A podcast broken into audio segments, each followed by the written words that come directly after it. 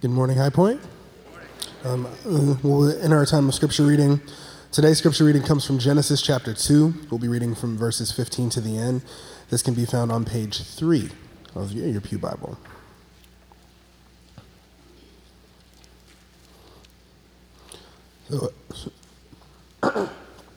In Genesis chapter 2, from verse 15.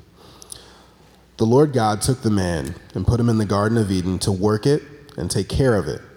And the Lord God commanded the man, You are free to eat from any tree in the garden, but you must not eat from the tree of the knowledge of good and evil, for when you eat from it, you will certainly die. The Lord God said, It is not good for the man to be alone. I will make a helper suitable for him. Now the Lord God had formed out of the ground all the wild animals and all the birds in the sky. He brought them to the man to see what he would name them. And whatever the man called each living creature, that was its name. So the man gave names to all the livestock, the birds in the sky, and all the wild animals. But for Adam, no suitable helper was found. So the Lord God caused the man to fall into a deep sleep. And while he was sleeping, he took one of the man's ribs and then closed up the place with flesh. Then the Lord God made a woman from the rib he had taken out of the man, and he brought her to the man. The man said, This is now bone of my bones and flesh of my flesh. She shall be called woman, for she was taken out of man. That is why a man leaves his father and mother and is united to his wife, and they become one flesh. Adam and his wife were both naked, and they felt no shame. The word of the Lord written for his people.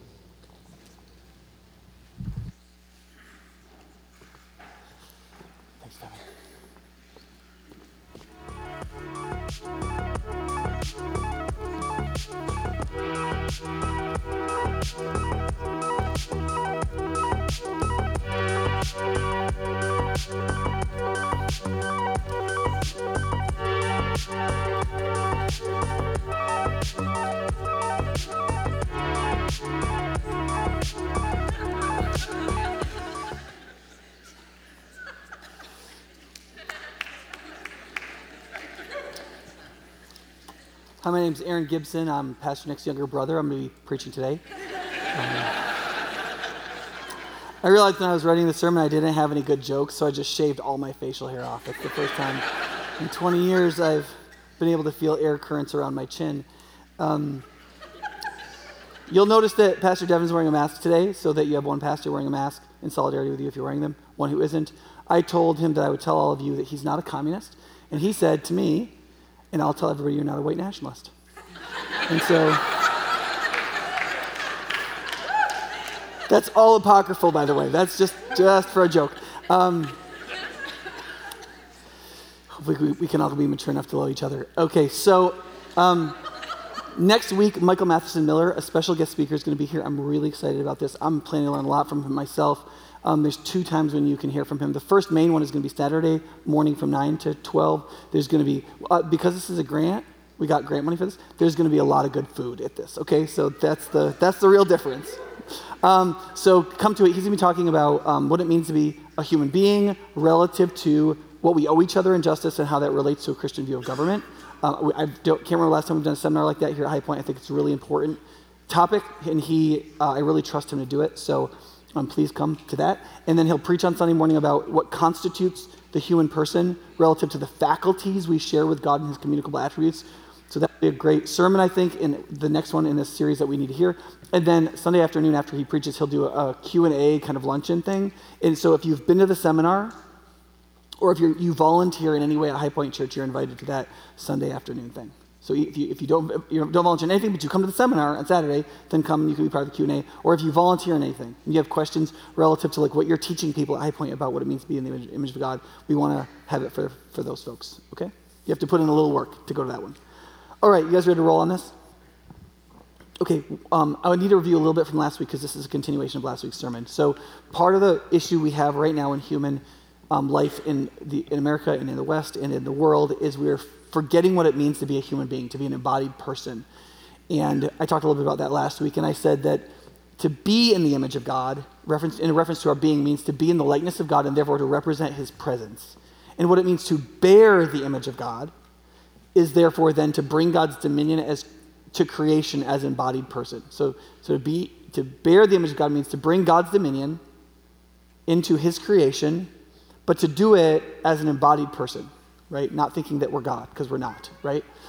Now, I'm just going to review the first one, and then we're going to look at those other things. So the first is to be made in God's image is to embody his likeness in creation, and therefore to represent or demonstrate his presence, okay?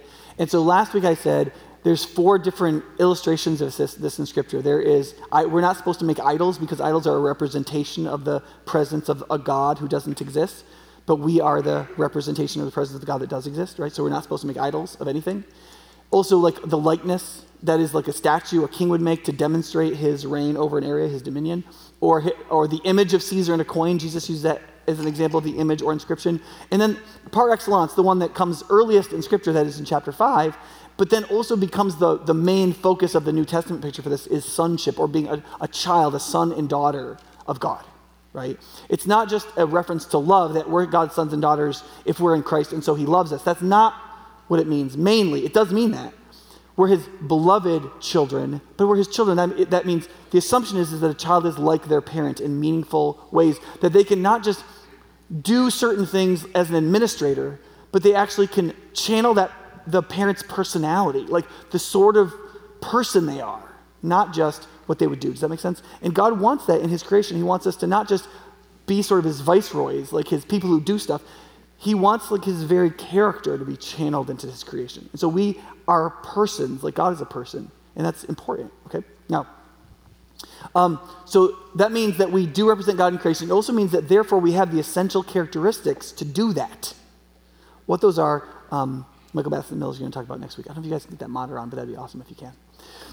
Um, so, so come to that on Saturday, March 12th, 9 to 12. I'll be there. It's going to be fantastic. Okay, secondly, this is what we're going to camp on today a little bit, but a subset of this is bearing the image. That is not just being in the image, but bearing the image, doing the image, entails taking godly dominion as embodied persons. If you remember the scripture reading last week, it says that, um, that God created male and female in his image, and then he tells us in three different spots in that chapter in that section, chapter one, that we're supposed to take dominion. That doesn't mean take domination. It means to lead creatively, like God was doing in the first six days of creation, right? God is showing what it looks like to take dominion. And it's about flourishing and life and creation and creativity. And then he says to us to take dominion, and it's supposed to be similar to how he does it. Does that make sense? It's work, but it's a good, beautiful, life giving work. It's not a dominating, destroying, um, parasitic kind of work. Does that make sense?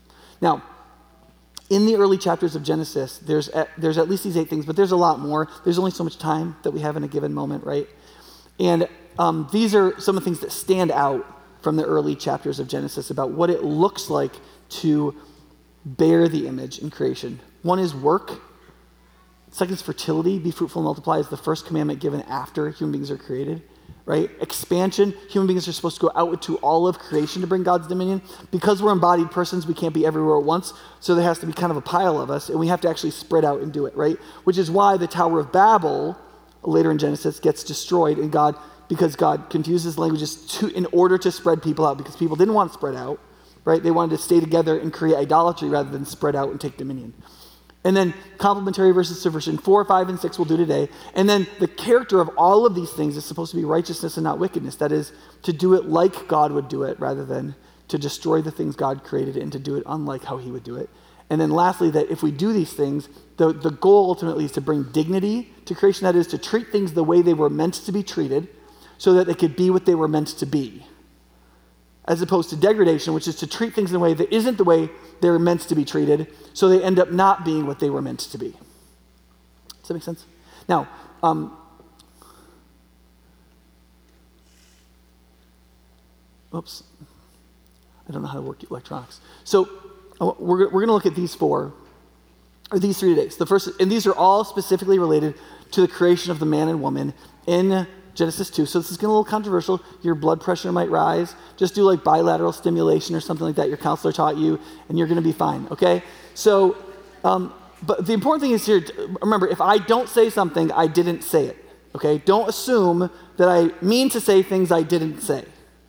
Just listen to what I actually say, and then we can argue about that, okay?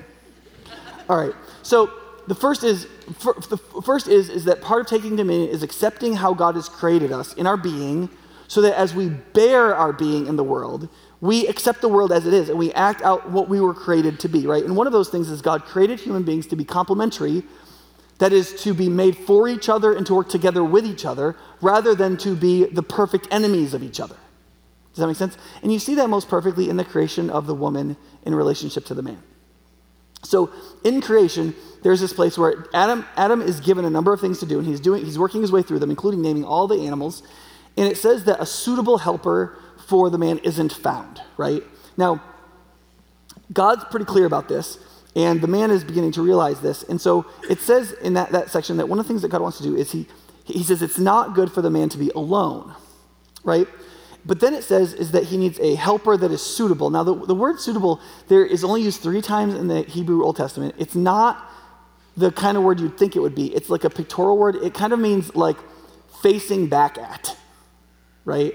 Um, and so the image is, is that like when Adam looks out, there's nothing facing back at him that's similar, right? Like he looks in the mirror and there's like a horse and a dog and a bird. Like there's nothing really looking back at him that's like him.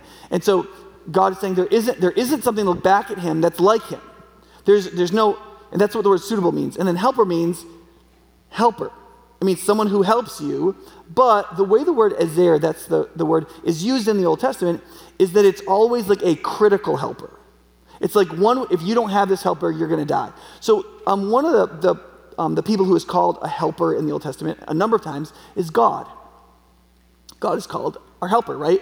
Because without his help, we wouldn't succeed, right? There's another place where two of Israel's generals are splitting their armies to fight two different incoming incur- incursional armies. And the, the Joab, the one who's leading, turns to the other captain and says, Listen, I'm going to fight there. And if, I, if I'm winning and I see you're being overpowered, I will come and be your Ezer. But if you see I'm being overpowered and you're winning, you come and be my Ezer, right? The helper without which you can't succeed. You're failing without them, right? Adam, I mean, and Adam wasn't only failing to procreate without a helper suitable for him, which he would have, of course, done, but in all kinds of other ways, he would have failed in taking dominion. So there's two reasons why God gives. One is, is that it's not good for the man to be alone. But one of the reasons it's not good for man to be alone is because he's meant to be a social creature. But it's also because God told the man to take dominion, and he just can't without the woman, not just because he can't make more humans without the woman, but because he can't take dominion holistically without the human, without the other human, that is the woman. Both are dominion takers together, and God makes them to be complementary in that dominion taking. Now, the problem with that is, is that your perfect helper your perfect ally is also your perfect enemy. Okay? I mean, nothing can make a man's life better than the right woman, and nothing can make a man's life so miserable as the right woman. Right? And, and the reverse is true. Nothing can make a woman's life, like humanly speaking, connectionally as great as the right man, and nothing can make a woman's life as miserable in this life as the right man right? The, the thing that makes us suitable to each other, the thing that makes us the, the man, the soter, that is the one who cares for and saves in the Ephesians 5 sense, his wife, and the Ezer, the one who saves the man by being the perfect helper, that interrelation is necessarily comprehensive and profound. Either she will be his perfect helper or she will be his demise. Either he will be her perfect husband or tyrannical Lord? And there's not a lot of good in between, right? So when the curse comes, when, the, when sin happens in chapter 3, and God is cursing the man and the woman, he says to them, he says, to the woman, Your desire will be for your husband, and he will rule over you. Now, that can mean at least three things, and I don't want to take the time to go over all of them. It could mean um, that uh, you're just going to really, really want him, and he's going to rule over you. And it's going to be great, right? That's probably not what it means. Um, not just because you don't like it, um, but because it's a curse, okay? And so he's not saying it's going to be fine. You're just going to super love him and he's going to rule over you. It's, no, it's like whatever that verse means, it is holistic bad news. The only good news in the curse is the point where it says, to the, he says to the woman, You will have an offspring, right? And he will crush the head of the serpent, right? Actually, he's talking to the serpent there, I think, right? So, anyway, the point is, it doesn't mean that. So, then what does it mean? Does it mean that the woman is going to desire to have her husband, meaning control him, but the husband is going to like honorably take charge and do what needs to happen so that the woman is not line, right? That's probably not it either, right? There is a strain within complementary evangelicalism that believes that, that believes that the woman sinned by being deceived, and then Adam, having seen that she had fallen into sin, didn't want to be without her, and sort of took it for the team and ate the fruit so he could be with her and whatever was going to happen next. I know that's not laughter isn't an argument, but I, man, I don't, I do not think that's right. Um, partly because I've lived with myself for all these years. Um, and listen, I am the first guy. I, it makes me sick to my stomach when we pretend good behavior is female behavior. Okay, like I think that's the dumbest thing. But like, the opposite is also equally dumb, right? Like that good behavior is like male behavior. That's equally dumb. Like human behavior is male and female. And it's different. And that's why we are either the perfect complement to each other because we can accept each other, or we're like the like the perfect antagonist to each other because we can't. Because they're different, right? So um, in Genesis 4, when Cain is getting ready to kill his brother because his less than good sacrifices are not being accepted by God, and Abel's are, and he hates his brother and he's mad at God, and God says, Listen, sin, which is in the singular feminine, crouches at your door and wants to and desires you, right? But you have to rule over it.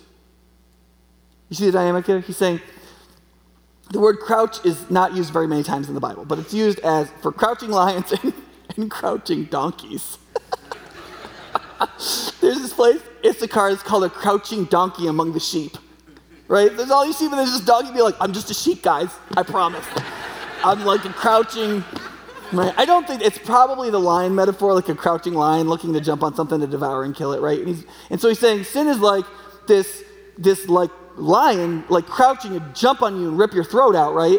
But you have to like beat it to death, and like this is a this is a conflict. Now, because of the context there, the forceful overpowering is a positive metaphor because you have to kill sin because sin is a negative thing. The woman is not sin, right? The woman's a human being, and she's trying, she, her desire, she desires her husband, meaning desires to get control of him, and he's going to rule over her, right?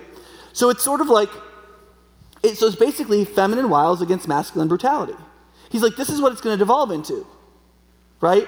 Neither of you are going to accept what you're really called to do. Loving each other in your differential complementarity. You're different from each other. You're, you're the perfect match for each other. You're meant to take them in in unity and harmony and in the dynamic that I've created. But instead, what's going to happen is because now because you've chosen to sin and you've got the wrong kind of knowledge of good and evil, what's going to happen is you, the woman, you're going to like you're going to needle and pick, and you're going to use all your feminine wiles and all the ways you know you have power, even though you pretend you don't, to control your husband, either he, so he doesn't know it or you'll just wear him down until he doesn't want to fight you anymore, right?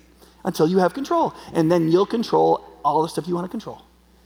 And he is going to stonewall you and yell and maybe hit you or do whatever he can in his power or pull the money out of your bank account or leave you high and dry or go have an affair just to show you your place or some brutal, nasty thing.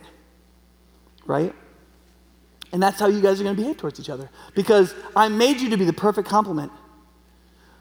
But if you don't listen, if you don't come to faith, if you don't find redemption, if you don't get back on the path of your original, the original purpose of your bearing of the image, you will be the perfect enemy for each other.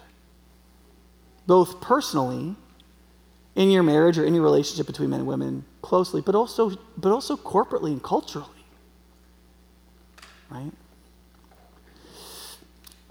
All right, I need to keep moving on here. The second is um, autonomy, authority versus autonomy and tyranny.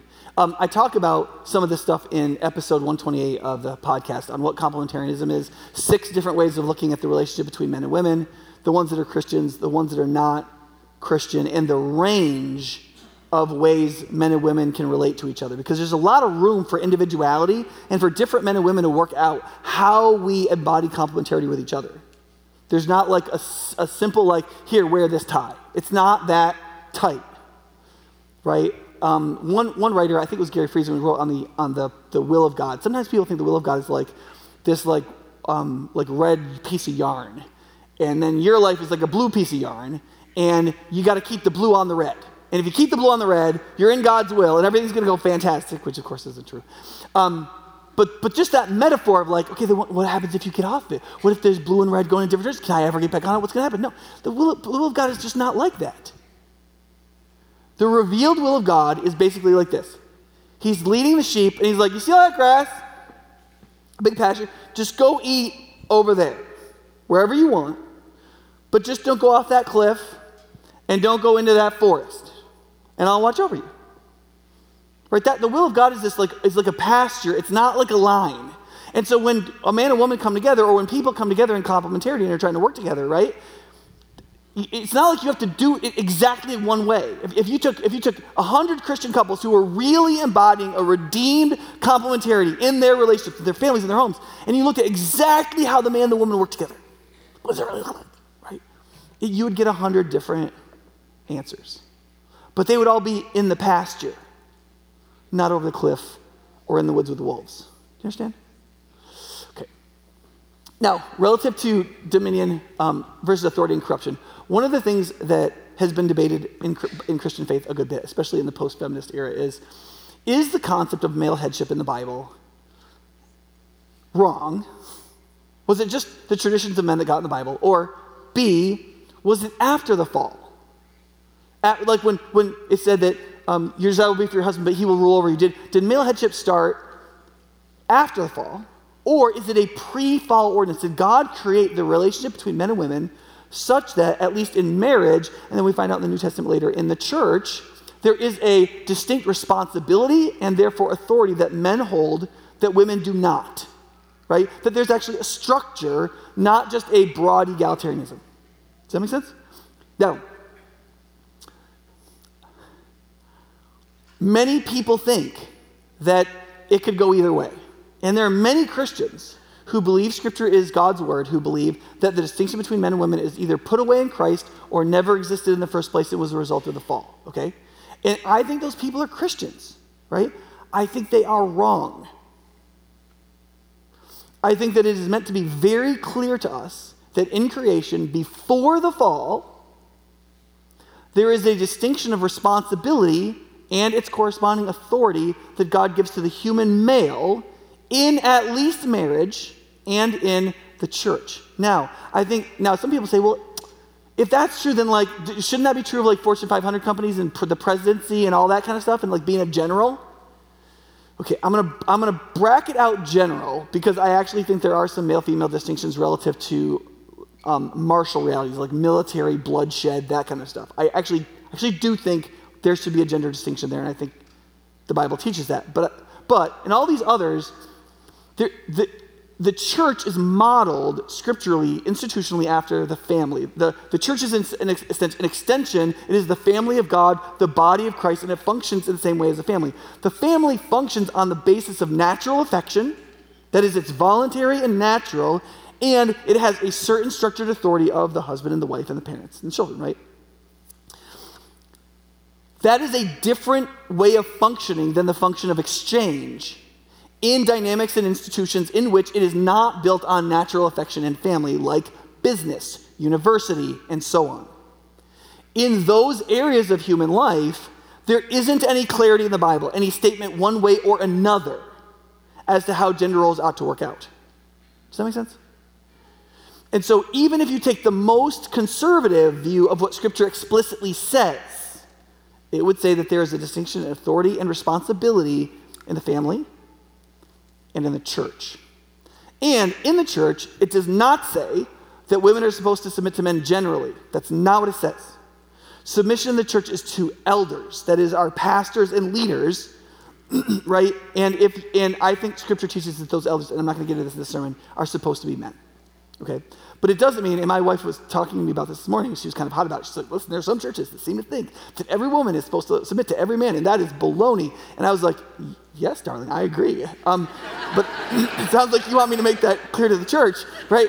Um, so um, the way this functions in creation is, is that um, God creates the man first, and has the man do a number of things in taking dominion and responsibility before the woman is created. I'm going to get to that in just a second. But the dynamic and structure is such that um, when that begins to come apart, there are multiple ways in which people just don't work together very well. And so, what's supposed to happen in creation is not just that there's structured authority between the man and the woman. And let me be very clear about this. The reason there's structured authority between the man and the woman is because there's more structured authority beyond that. It goes God, man, woman, creation. Right? And notice what, what happens in the fall. Whoop. It goes creation, woman, man, God. And God is the only one who goes, nope, I'm not going along with this. Right? The snake, why, why, is, why is Satan a snake? Right? It's creation, it's the lowest part of creation. Creation, the lowest part of creation comes and tells a woman what to do, and she says, okay. And then the man goes along with it. It's an utter reversal of the authority. The woman had, the first person to not use their authority in Genesis 3 is not the man, it's the woman. The woman is a dominion taker over all of creation. She is its queen, the divine viceroy over all things. She has no business listening to a snake, right? And so, what ends up happening is that there's three possibilities. One is you can say, well, there's no there's no, um, there's, the mutual calling between us means that there's no distinction between us. There's no authority and responsibility that's special between the man and the woman. So we're just going to be mutual, right? Both what I think happens in Scripture and what I experience in marriage counseling and so forth is, is that that tends to lead to chaos. You, you can't just decide every minute, every time who's going to do what. Like you just you don't want to decide every day who's going to take out the trash, who's going to who's going to make that better, who's going to do this thing right? There's, a, there's an ordering that tends to happen, and if you try to keep working it out, what happens is you start end up fighting about it, and then you're like, well, who has authority? Who's going to tell me what to do? And how's it? People are the sorts of people or creatures that need some kind of structure, but you can't really have structure without somebody being responsible. But you can't give anybody responsibility without giving them the attending authority that they need to have that responsibility. Which is why the man and the woman are supposed to recognize that there is structured authority, but there is simultaneously mutual calling and that there's love and affection between the two. You take away any of those three things and you got, you got problems. Okay, do not hear me say that if you deny the first, everything goes awry, but everything else is fine. If you get rid of the, the, the structure of authority, that's a problem. But listen, if you keep the structure of authority, but you get rid of the mutual calling, if you don't look at the men around you or the women around you and see yourselves as bound together in a mutual calling with each other as equals, if you lose that, then what happens is it, it will corrupt the structured authority, right? Because you're not looking at the steward, the, your fellow stewards as fellow stewards. Or if, if that affection is lost within the, within the home, if, if a man and a woman agree that there is male headship in the home, but you lose the sense of mutual calling or just the mutual affection, right? There are ways that you would never treat somebody that you had right authority with if you had affection for them. There's all kinds of things I can tell people. Like, I have authority in, multiple different places in my life. There's tons of things I would never ask people to do that I have authority over that I probably could because I think of them as having a mutual calling with me and the same dignity as myself, and I have affection for them. I care about them as people. And that, of course, is par excellence for my wife. Right? But when this breaks down, all three of these break down. Our mutuality breaks down into chaos. Or we say, I don't need you and you don't need me. Like, I'm by myself. I can just define myself and do whatever I want. That tends to lead to anarchy, which is a breakdown of the structure of creation. Or, if, or what is predicted in Genesis 3, God saying, each of you are going to be grasping for power. And what you're going to have is somebody's going to win, but the person who wins is going to be a tyrant by definition because of how they got the power. And what you're going to get is one of these three, or two of these three, or all three of these three, or a bunch that I didn't even include right? Now, some people have said to me, Nick, how dare you? There's no real evidence in Genesis 2 or 3 that there's any difference between the man and the woman in terms of their responsibility or authority. And I would argue that is false. Here's at least eight. Okay, it's not just one. It's not like, well, it's just creation order or something. There's a, there's a, there's a lot of them. I mean, I, I was, I was talking to somebody just this week, and um, I, I, was going through something. I was like, I was like it, it, was a, it was a woman. I was like, is, is this compelling to you? Is this? And, and, and, one of her responses was, I thought the woman was there for most of that stuff. And I was like, no, she's created at the very end. She is, after all this stuff is realized, it becomes increasingly evident that she is needed. And so then she is the crowning creation to make all of this work so that the man isn't left alone with all of that, which would be horrible. It would be not good in the creation that God had just declared very good. And so, in the order of creation, in the assignment of work, in the naming of the creatures, the designation of the woman as helper, like people have said, listen, the word helper is used for God. Yes, but the definition, what the word means, is helper. That is, another person has a job, and you are helping them do that job they are responsible for. That's what the word means. You can't reduce it because the word is dignified, because the word is used of God Himself. It just means that God is a super dignified helper. When David says, The Lord is my helper, he doesn't, he's not saying, So I'm not responsible for the things I'm trying to do that I'm failing in without Him. He's saying, No, I'm responsible to be king. I'm supposed to be the king, but I would fail if God didn't help me. And he's my helper. He's stronger than me. He's better than me. But He's helping me, I still have this job, this responsibility, this authority. Does that make sense? So, the, so the, the use of that word throughout Scripture and what it means is profoundly dignified. But this gets back to our unwillingness to make distinctions in the modern world because we want to be advocates for the political views that we have and the social views that we have. The word is, uh, is utterly dignified. The position of Ezer is utterly dignified. The word means helper, right? And so on the woman is taken out of the man. That's disputable because you could say that that was a metaphor of equality rather than her derivation from him, that it means that she's taken out of his side, that is to demonstrate their equality. However, in 1 Corinthians, Paul uses that to demonstrate that the, that the woman was taken from the man demonstrates the man's primacy. And then he says, But every man has come from a woman, which demonstrates her necessity. And so between man and woman, we are equally bound to each other in mutuality, right? and then the emphasis in the curse that the man should not have listened to the voice of his wife. That is, not don't listen to that woman. It was like, no, your job was to say, I'm supposed to use my authority and say no to this, right? And then there's also, and this is out of order, but the man is given the commandments about the tree. So when the when the wife when the when the wife Eve get, says to the serpent what the command was, she's reporting from the man as far as we know, because when that when that command is given about the trees, it's given to the man alone, right?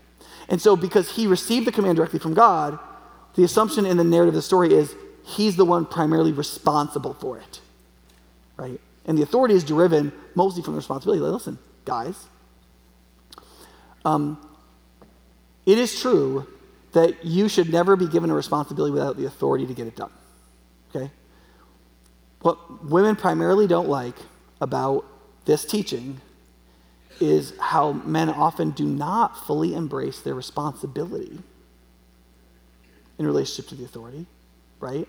Or they have lost the sense of profound mutuality in calling and love and affection, right? They don't feel like we're, we are sometimes behaving in the stead of Christ, like it says in Ephesians, Ephesians 5, that we are laying ourselves down for the church for her good, right? And they don't feel like the words out of our mouth, our mouth are consonant with the words of God which they should be. If we are God's steward and we're acting as God would act in our place, then if we say something to our wife and we want them to go along with it, they want to, we want them to respect our authority in that way, that specifically, then what she wants to hear in our voice is the voice of God. That is, that we're saying what God would say to do, right? Which is the same reason that when my wife says, uh uh-uh, uh, right? What I want to hear is not like a pissy, like, whatever, stupid husband. What I want to hear when she says uh, uh to me is, you're not speaking with the voice of God. Like what you're saying is not what the Lord would say. And so I have to take that role now because you're not taking it. And I need to tell you that what you're saying is wrong. Because you're misusing your authority and you're sliding in a tyrant, and I'm, I'm here to help you because I'm your Ezer. You know? And if I'm humble enough, I would say, Thank you, darling. But listen, there's no way, there's no way to make this not hard because God has made us so complementary and completely bound to each other that it's going to get intimate. You know? Which leads to the, the, last thing, which is comprehensive versus constrained institutions. Um, there's a lot of ways I would like, I would like to frame this. Let me try to do it this way. Um, in Iowa, long before the Obergefell decision about gay marriage, there was a judge who said, What marriage is, is the public designation of your romantic other, your person. There was a judge in California who said something similar. And then that became the national opinion, right? Now, in our, listen, I don't care about the civil law, okay? People should be able to make contracts. I'm fine with it, whatever. Make your make whatever contracts and then live up to your word. Let your yes be yes and your no be no. But that is not what marriage is. That is the, the worst definition of marriage I've ever heard. Like literally, it's terrible. And one of the reasons why Christians objected to it was not because they didn't want like gay people to have the right to make union vows, is because that's not what marriage is. Marriage is a comprehensive union. That is, it is a union in which everything is given in exchange for everything. Everything. It's not just your romantic other. It is, it is inherently revelatory because it demonstrates, it images God between the interplay of the man and the woman. It also demonstrates the relation between Christ and his church or God and his people. So it's divinely revelatory. It is um, permanent. You don't just, you can't, you're not, you're not just be married for 20 years and then just not sign up for another 20. It's diachronic through all the stages of life because men and women give into marriage unequally over the course of their life. And only if you're both together through the whole have you both given in your all, right? The same is true. It's invaluable. You can't offend it. It's exclusive. You can't share it. It's sacrificial. You're going to die doing it. It's durable. It's, it stays and it lasts and you don't let it come apart. You're responsible to it. It's supposed to be great. And it's expansive. You're like, you're having children or you're moving out, you're increasing your life, you're growing up in maturity, you're, it's expansive, right? It's inherently all those things. You can't take away any of them, right? And then functioning, it's certain things by its nature. It's all, you're supposed to leave your parents. Now you're like, like of course, you leave your parents, okay? That's less obvious now for some of us living in basements, but in the text, what, it, what that points to is this idea that, like, you leave all your other options for taking care of yourself. Right? You leave the safety of the life you had before and you go out into the adventurous unknown with this other person. Right? It's also industrious. You're supposed to work and take care of each other. It's hospitable. You're creating a place or a nest where other people can be welcomed out of the cold of life into a place of hospitality and love. That's what you're creating together. It's necessary and social, right? It is official or public. You are married right? I don't particularly like wedding rings, but I mean, they're kind of a clunky symbol, but they're at least a recognized one. And what we say in the wedding ceremony is this demonstrates to others your exclusive commitment to your beloved, rather than somebody to hit on because they're probably unhappy, right? It's civic because it's part of our laws and life together. And the, the state doesn't have certain responsibilities to the people in my household because we have those responsibilities. The state has no right to raise my children, has no right to tell them what to think or what to be or how to be like. Or the state's not supposed to have to take care of my wife. I'm supposed to take care of my wife, right? So it's civic by nature, right? That's why scripture says actually that, like, if somebody is sick or needs money, their family should be looked to first before the church helps them. Because their immediate family should take care of it. If they then can't, they have nobody, then the church should take care of it. Right? And it's intergenerational. You're not just doing it for you and your happiness. The idea is that you're going to have children, and they're going to have children, and they're going to have children's children with children's children. There's going to be 15 generations beyond you. It's going to matter relative to what you do in this relationship. You're going to pass down all your psychological problems. You're going to pass down a little bit of money. You're going to pass down whatever, all your successes and your beliefs and your understandings, all the things you learned about the world, your spirituality and your walk with God is something you're going to show your kids. And some of that's going to get to the next generation too. Right? You're not doing one thing. It's not for like how, like, they're not a starter wife or husband, right? This is, you, you, you should be thinking 150 or 250 years. And it's religious by nature. You make your vows to each other, but you make them before God. What God has joined together, our Lord said, let man not put asunder. And it's in that comprehensive context that hopefully we can then receive some of the benefits of the shared pursuit of godliness, the enjoyment of romantic love, actually being happy, caring for each other, knowing each other, like being really known, right? Comforting each other, experiencing the fulfillment that can come from that relationship, and the joy of fertility because having kids is supposed to be not terrible. and the thing is, is like, you, you're not allowed to just go through and pick what you want. Right? You can't be like, well, I'll take exclusive, at least for now.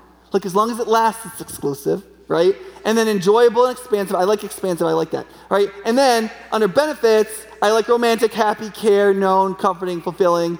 Not so much with the kids, not so much with the God stuff, but and all that mill stuff, ugh, right? Maybe industrious or leave your parents if he's really clingy. But like for the most part, I just want what I want, right? And it's like, no, that's not how it works. That's not what it is. You could call something that isn't all of this marriage, but it isn't marriage, right? And it's okay, like you, you could split up the words if you want. Like we can, we can, like publicly, we can say this kind of marriage or that kind of marriage. Like we're gonna have polygamous marriage here pretty quick. It's not gonna be long. We're gonna have polyamorous marriage like in 20 minutes, okay? Just get ready, put your boots on, okay? But what you have to know as a Christian is what marriage is. This is what marriage is. Right? And so the union is comprehensive, not constrained. You can't artificially limit it on the basis of your autonomy and what you want. One of the things to notice in Scripture is that um,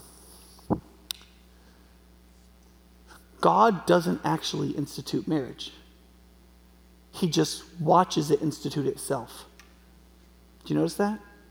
God makes the man do all these things. He has all this responsibility and authority in creation, right?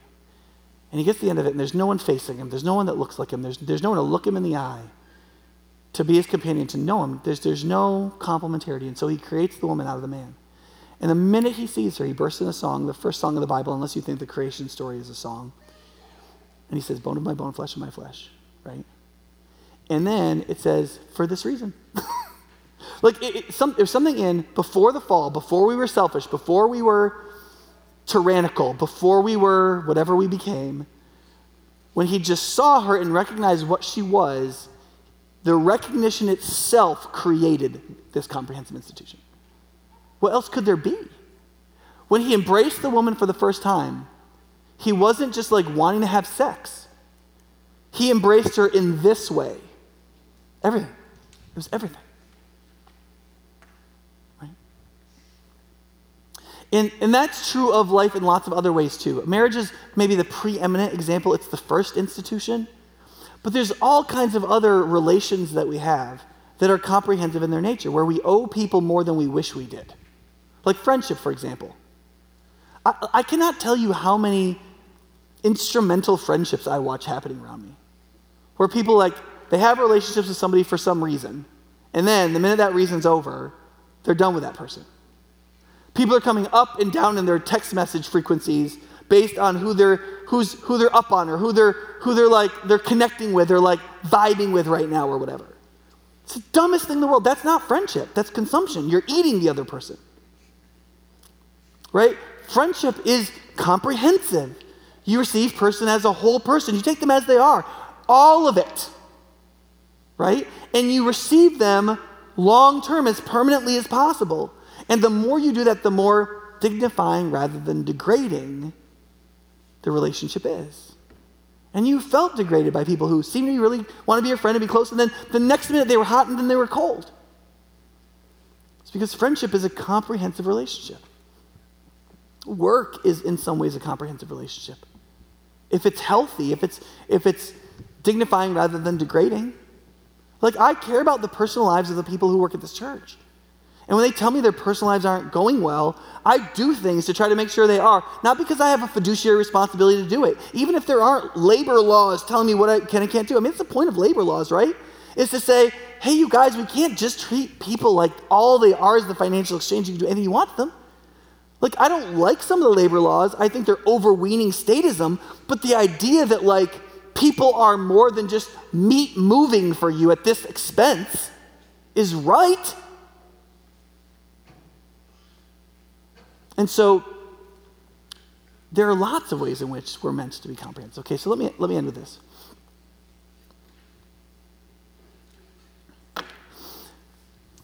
When you start to look at what it means to be in the image of God and bear the image of God, there's a couple responses that you can have to it, right? because it's pretty dizzying and terrifying. It's pretty complicated and comprehensive and all that, right? And people get afraid, they get discouraged. And um, one person said to me this week, you know, if you preach this wrong, you know, good Midwesterners are just going to like come up with another thing they have to do and then try to do it. And then when they don't do it, they're going to get angry and like upset and then they're going to get discouraged and ultimately quit. I mean, it's a pretty high standard. It's to be God's presence in the creation, it's to take his dominion over all things. That's what you're here for. And so you can see the complexity of that and you can easily just be terrified by it, right? It's terrifying. Like how, or, and it can make you really anxious. Like, oh, I don't want my life to mean that much. That's too much, right? Or you can see them, like it says in Ephesians 3, the most multifaceted glory of God. That all the way these things work together, as you work through it, it's like more and more and more and more wonder. And similarly, all the responsibility that's bound into it, you can either get angry about. They're like, how can I bear all this responsibility? How can I do all of this? Like, I'm never going to have any fun, right? It's a lot of responsibility to be a human being. And yet, it's also a lot of purpose. It's funny how people both get up angry about this and they also say they want more meaning in their lives. Right? We live in a kind of meaning crisis right now, and yet at the same time, you give somebody something to do, a purpose, and they get angry that you want something from them. Well, why should I have to do that? Maybe I just want to paint. Right? Listen, painting is dignified work. If you're going to do it, do it right. Make it beautiful, make it ennobling. You, you know, I, listen, you want to paint, paint, but do put your hand to something. Because in it is your purpose. God has given you a purpose. Quit being angry about it. There's no sense in being angry. You're just wasting your life. Okay, now let me end with three things men, women, single people. Men. You don't like this, and you know you're not allowed to say it out loud because you're supposedly in the good position, right? And um, whatever, okay? I, but I know that I know that this is still anxiety-inducing and ang- anger because the concern is we're going to work our whole lives, give all of our money to people who are ultimately going to say they dislike us, or going to divorce us, or leave us for somebody else because we're not feminine enough for them, and uh, we're going to get consumed and used up, and then spit upon, and then vilified. And if women don't need men any more than a fish needs a bicycle, it's also true that men don't need women any more than a fish needs a fillet, fillet knife. Like, it go, cuts both ways, right? Here's the thing listen, it's okay. Like, we're the sons of the ever giving, creating, dominion taking, working God. We are the sons of the one who laid down his life for his adulterous church and disobedient children, who in the end will have a spotless bride, who will appreciate all he's ever done for her and children who will call him blessed. The very same servant of the Lord who was cut off from his offspring will be raised from the dead, and he will see his offspring and prolong his days. And it says in the very next chapter, the fruit of his infertility will be more children than the woman who's had her own children. Amen. Right? So don't, don't fear. Don't give in to fear, men. Women, um, I know that this sounds, some of the stuff you're just like, there's got to be a loophole. This has got to be wrong. You are a jerk. It's interesting how in 1 Peter the apostle says about Sarah, if you can be like her, it means not giving in to fear. Like there's a lot of fear that, that there's a feminine kind of slavery, but that like the man will be used up in his work unappreciatively that the woman will be relegated to a kind of work she might not choose. And in it, I think as much as anything, to lose her individuality. That there's like a cookie cutter thing put on Christian women in particular, or women in general, if they accept creation, that like makes them all the same. They're domestic, they have children, they support their husbands, whatever. And in 1 Peter, I'm not going to read it because there's some complicating verses in it that I don't have time to expound. But the apostle says to women, he says, don't, don't adorn yourself with the beauty of looks. Right? He's like, he says, instead, and, and, and we get offended at this, he says, but in a, like a, he says, submissive and quiet spirit. He says, adorn yourself with that. And that's kind of offensive because you're like, wait, does that mean shut up and don't talk because you're a woman? I don't think so. I think what it means is, is that there's a kind of grabbing of attention that can come in the beauty of youthful femininity, in which we try to make something of ourselves and our personality by saying, Look at me, I'm beautiful. Look at me, I'm loud. Look at me, I'm. And I think what Peter's saying is, he said, No, there was a way in which the great women of old knew who they were. And part of that was they were a woman. Part of that was their femininity. Part of it was embracing it. But they didn't lose their individuality in it. They found who they were in the midst of what they were. And there was a quietness to their spirit and a submissiveness to it, even. But they found it in courage and not giving way to fear rather than in being so afraid that they became so anxiety filled that they had to grab for attention by a boisterousness or a beauty flaunting that really wasn't honestly who they were. And that there, there is an individuality that you can find in your femininity as a Christian woman that is not cookie cutter, that is as different as there are women in this room and in this world, fully fulfilling your gift as dominion takers in the world. You are the daughters of Sarah. You are the bride of Christ embodied. You are all of us displayed revelatorily to the world in submission to Christ. Right? And lastly, as single people, I'm sorry, I'm kind of way over time here, but um, there, there are three ways in which, at least, the Apostle Paul said singleness isn't normative, and it's also simultaneously better. I mean, one of the things that we have to come to grips with as Christians is that God says it's not good for human beings to be alone. And his main cure for it is marriage. And that marriage is therefore normative. The vast majority of us are called to pursue and find a suitable person and to marry them, to provide companionship for that other person so that they might not have to be single any longer, and for us to enjoy marriage in the comprehensive unity that is. And, it, and Christianity also teaches that in certain key and critical and helpful and important ways, singleness is better. It teaches both of those things. It teaches that marriage is better, and it teaches that singleness is better. And you might think that the Bible, therefore, doesn't understand what better means. but they're better in different ways. And so if you go back to that list of eight things, there's, there are single ways to do all of those things. Right? There are ways in which you can focus, focus, and focus on your career is such a stupid way to say it. But many of the jobs that you do, if you spent 85 hours a week doing them, you could take it farther than you could if you had other obligations. Like, I could do more as a pastor. I could take things further. I could do theology. I just don't have time to do, and it would help the whole church. And I can't do it right now at this point in my life before at least I'm an empty nester because I have other responsibilities. My, my responsibilities are variegated, they're different and therefore I can't hyper focus. Well, single people have no such problem. They can find something to hyper focus on and take it further than anything else because they don't have varying responsibilities. It's a gift, right? It also demonstrates that marriage isn't perfect. In theory, being married would always draw you closer to God. In reality, to the extent to which your spouse isn't perfectly aligned with the Lord, it divides you. And that's common and normal. And being single and accepting it and glorying in it, it is partly the recognition of that. Half or more of the people who are married are caught between their spouse and God. And Paul says you can be undivided in heart towards the Lord. And remember that you are the sons and daughters of spiritual, of a spiritual child maker. Right? The, the concept in the New Testament of being a child of God is not that you are a child of God because you were born as a human being. You're an image bearer. But sonship and daughtership in the New Testament is spiritual. You have to be born again into it. And so the fathers and mothers of the New Testament church are those who spiritually father and mother those who are finding Christ and becoming his bride.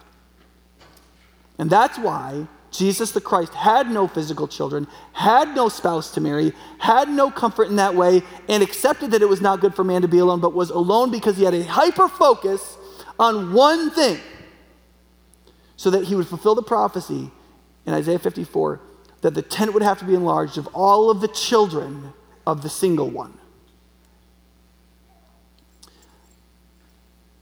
God has given us in the Spirit the capacity for an eternal fertility, single or married, beyond what we could ever imagine. And having a spouse and having the comfort of a spouse or any of those things is unrelated to the profound, fundamental, and eternal promise of the spiritual fertility, the work, the dignity, the righteousness that you have in you because of Christ and that you can unleash in an expansive way in the world among all people to be their fathers and mothers, sisters and brothers, like Jesus the Christ himself. I can look to Adam and Abraham as my marriage mentoring forefather, and you must only look to Jesus as yours. Let's pray. Okay, that was a lot. Lord, I pray that the stuff that is bad you would help people forget and that you'd really bring home by your Spirit the things that can really help us understand what it means to bear your image in the world. I pray that you would help us to see and know you in an incredibly deep and meaningful way. To not given to fear and anger and anxiety when we see the complexity of how you've made us, but that we would, we would see its beauty, we would revel in its glory, that it would lift us up emotionally, and that we would know that Jesus died for all the ways that we fail. He performed humanity perfectly on our behalf, and that we just need to walk with you in faith and to do the next thing, to do the good work that you've put before us, that you've created us to do, like it says in Ephesians 2. Help us to, in grace, pursue what we were meant to be, and in so doing, find purpose and glory and happiness and goodness and dignity. And help us to be agents in which the wickedness and the degradation that comes from rejecting your creative purpose operates in the world. In Jesus' name.